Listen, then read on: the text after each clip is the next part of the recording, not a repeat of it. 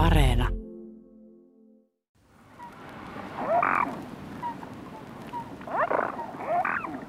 Monet ihmiset toivovat, että lintulajien esittelyihin voi liittää joitain erityispiirteitä, jopa superlatiiveja. Kyhmyjoutsenen voi liittää ainakin yhden. Jos kilpaillaan Suomen painavimman linnun tittelistä, niin se menee kyhmyjoutsenelle. Tarhaoloissa kyhmyjoutsenen paino voi olla hyvinkin jopa 15 kiloa, enemmänkin, mutta luonnossa tuskin se on ihan niin paljon. Jos on liikaa massaa, se vaikeuttaa lentämistä. Liian tuhti kaveri voi olla myös heikompi uimari ja maalle noustessa liikkuminen on entistä hankalampaa. Luonnonvaraisten lintujen painoksi on useissa kirjoissa ilmoitettu 7-14 kiloa. Toinen, mikä ihmisiä kiinnostaa, on lintuihin liittyvien myyttien murtaminen. Kyhmyjoutsenen nimi on englanniksi myytsvaan, eli mykkäjoutsen, ja ehkä siitä tulee uskomus, että kyhmyjoutsen olisi mykkä. Mutta se ei pidä paikkaansa. Tuskin mekään olisimme valinneet sitä viikon luontoääneksi, jos kyhmyjoutsen ei lainkaan ääntelisi. Itse asiassa se osaa suhista ja kähistä varsin mallikkaasti. Tämän ovat varmasti monet vesilintujen ruokkijat päässeet kokemaan. Vaativa kyhmyjoutsen suorastaan käskyttää ruokkiaansa. Vaatimukset voivat johtaa myös siihen, että lintu tulee päälle. Ainakin se voi napata ruokkijan kädestä leipäpussin, jos sellaista liian hanakasti heiluttelee.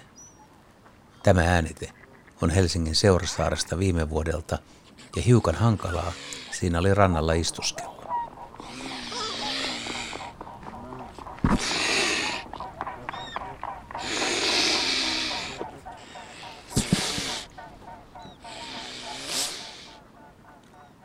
Kyhmyjoutsen jakaa ihmisten mielipiteet. Moni pitää sitä kaunina lintuna, eikä sillä ole väliä, puhutaanko kyhmyjoutsenesta eli kyhmäristä vai Suomen kansallislinnusta laulujoutsenesta. Vaikka ne ovat kaksi eri lintulajia ja niillä kuitenkin on aika lailla erilainen status, ainakin on ollut.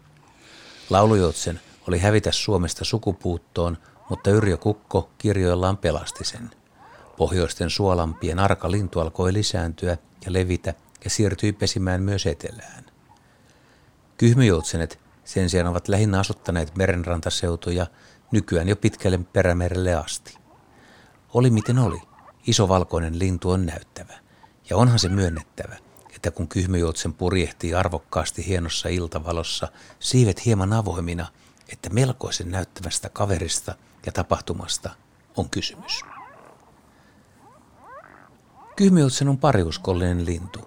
Se on uskollinen myös pesimäpaikalleen, eli sama pari tulee pesimään tutulle paikalle vuodesta toiseen, jos ne vain ovat elossa. Pariutuminen tapahtuu parin kolmen vuoden ikäisinä ja usein liitto päättyy vasta, jos toinen lintu menehtyy. Silloin leskeksi jäänyt voi viettää suruaikaa ja jättää pesimättä tai pariutua uudelleen. Pesimäpaikasta pidetään tiukasti kiinni ja taistelut vieraiden parien tai pesimättömien tunkeilijoiden kanssa voivat olla hyvinkin railakkaita. Siinä ei leikitä, vaan heikopi voi loukkaantua ja jopa kuolla. Kyhmyjoutsenen pesä on yleensä iso keko rantaviivan lähettyvillä olevassa painanteessa, ruovikossa tai luodolla. Munia on neljästä seitsemään.